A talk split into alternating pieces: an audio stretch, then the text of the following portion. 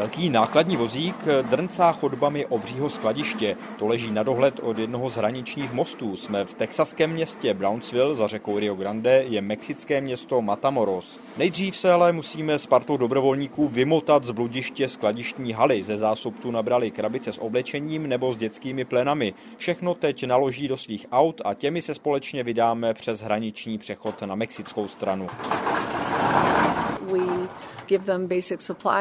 Rozdáváme základní hygienické potřeby nebo oblečení. Hodně uprchlíků má třeba jen gumové žabky, tak se snažíme poskytovat i boty. Těm, kterým se podaří dostat sem na americkou stranu a smějí pokračovat na sever, dáváme i teplé oblečení, protože vůbec netuší, jaká je tam zima. Andrea Rudniková tady na americké straně má dnes na starost kancelář spolku Team Brownsville, který tu i krmí uprchlíky, co se různými způsoby dostali přes hranici. Většinou už prošli registrací u úřadů nebo i detenčním centrem, to jsou ti šťastnější. Náš imigrační systém je rozbitý. Spojené státy vyhošťují lidi, aniž by dostali šanci na řádné asilové řízení. Když někomu dáte pět minut, nemá šanci povědět svůj příběh. Pomáháme tu i lidem, kteří hranici překročili mimo oficiální přechody, to nikomu nedoporučuju. Na mexické straně operují skupiny, které hraniční řeku ovládají. Vybírají peníze za to, že převážejí lidi na gumových člunech. A členové těch skupin to nemají napsané na čele, vypadají jako ostatní. My jsme velmi opatrní a hlavně když jdeme na mexickou stranu, tak o tomhle moc nemluvíme, protože je to nebezpečné.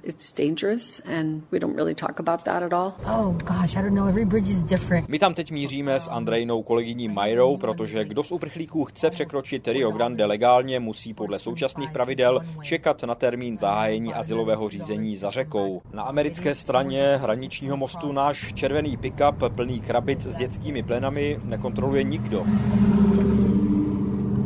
právě parkujeme už na mexické straně. No, pero tengo cosas que declarar. Kde budou celníci kontrolovat náklad. Vidíme tady Mexickou národní gardu a také psa v kleci.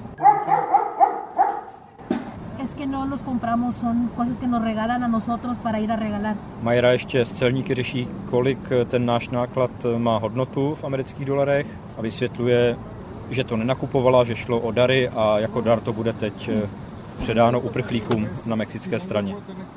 So no one is checking the passports. Divím se, že vůbec nikdo, američani ani mexičani, nechce vidět naše pasy. Majra vysvětluje, že to je tady běžné. Při kontrolách je tu prý zajímá jen to, z čeho by mohl být nějaký profit.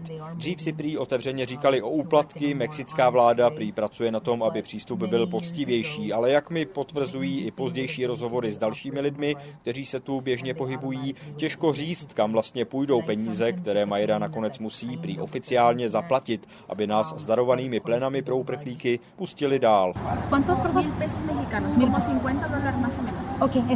Tentokrát si tedy celníci řekli o tisíc mexických pesos, tedy asi 50-60 amerických dolarů. A konečně jsme tedy v Matamoros, v Mexiku. Vydáváme se vstříc uprchlickému táboru na mexické straně. Tam vás zavedeme v zítřejším dílu našeho seriálu. Z americko-mexické hranice v údolí řeky Rio Grande Jan Kaliba, Radiožurnál.